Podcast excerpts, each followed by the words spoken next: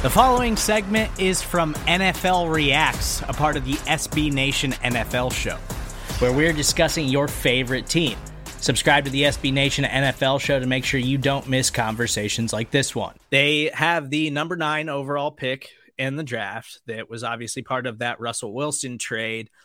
They clearly need a quarterback, but on a roster that is, in my opinion, no way ready to compete right now, whether it's Drew Lock or a rookie quarterback. Um, I, I just think that they have so many holes on this team that it's like you mentioned earlier, Justice, that they have a big need at offensive tackle. Their offensive line is, very bad right now. If I mean, they need two tackles. Like yeah, it's not even they need one. They Stone Forsythe is the only tackle whose name I even recognize on the roster, and he was a six round pick last year. Not yeah. not not a great start. Yeah, if they go into the regular season with their offensive line the way that it is right now, it's got a good chance of being the worst offensive line in football. And then you talk about a, a quarterback like Drew Lock, it's shaping up to look like the Seattle Seahawks could be one of the worst teams in the NFL next season. So this is a team that's in a major rebuild. And so, in that circumstance, number nine overall pick, I think you just got to grab that offensive tackle and hope that that guy winds up becoming your your cornerstone offensive lineman for the foreseeable future. And then maybe you're still really bad this upcoming season, and you can get a quarterback next year.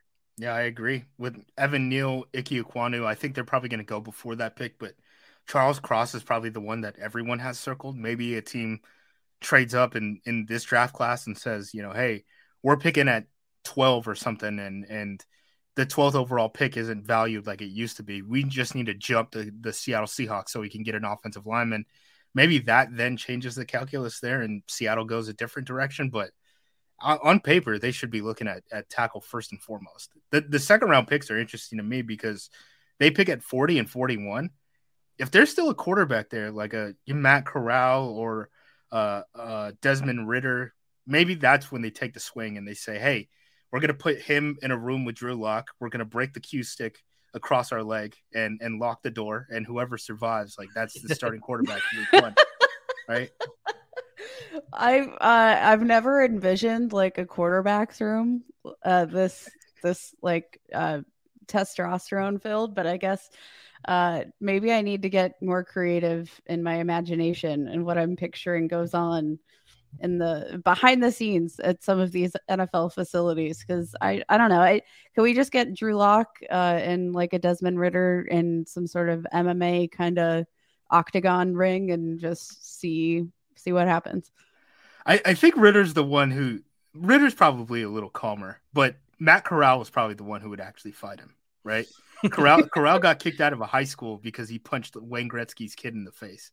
So Corral's so, probably the one to use the the pool cue just straight up Dark Knight style, like break the pull cue, fight, fight to the death for for the starting quarterback position of the Seattle Seahawks. Um, before we get out of here, though, I did want to ask you guys. Obviously, the Seahawks still have Tyler Lockett, DK Metcalf, two really talented wide receivers.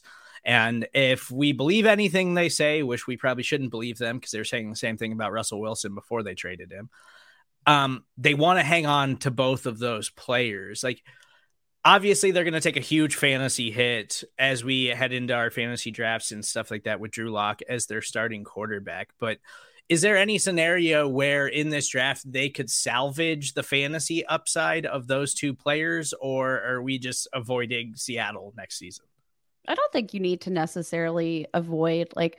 I mean, DK Metcalf is a guy we saw be productive um, and and heavily utilized with Geno Smith. Like I, I don't think they need top tier uh, arm talent to necessarily be um, like the focal points of their offense and make their offenses better. Because both of like these two wide receivers specifically, um, I think are one of the best duos in the NFL and probably one of the most underrated duos in the NFL.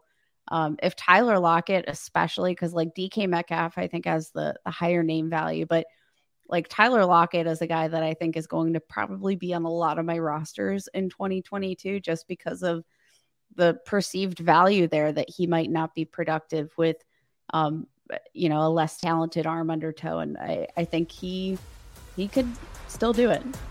You can listen to the rest of this conversation by subscribing to the SB Nation NFL show wherever you get your podcasts.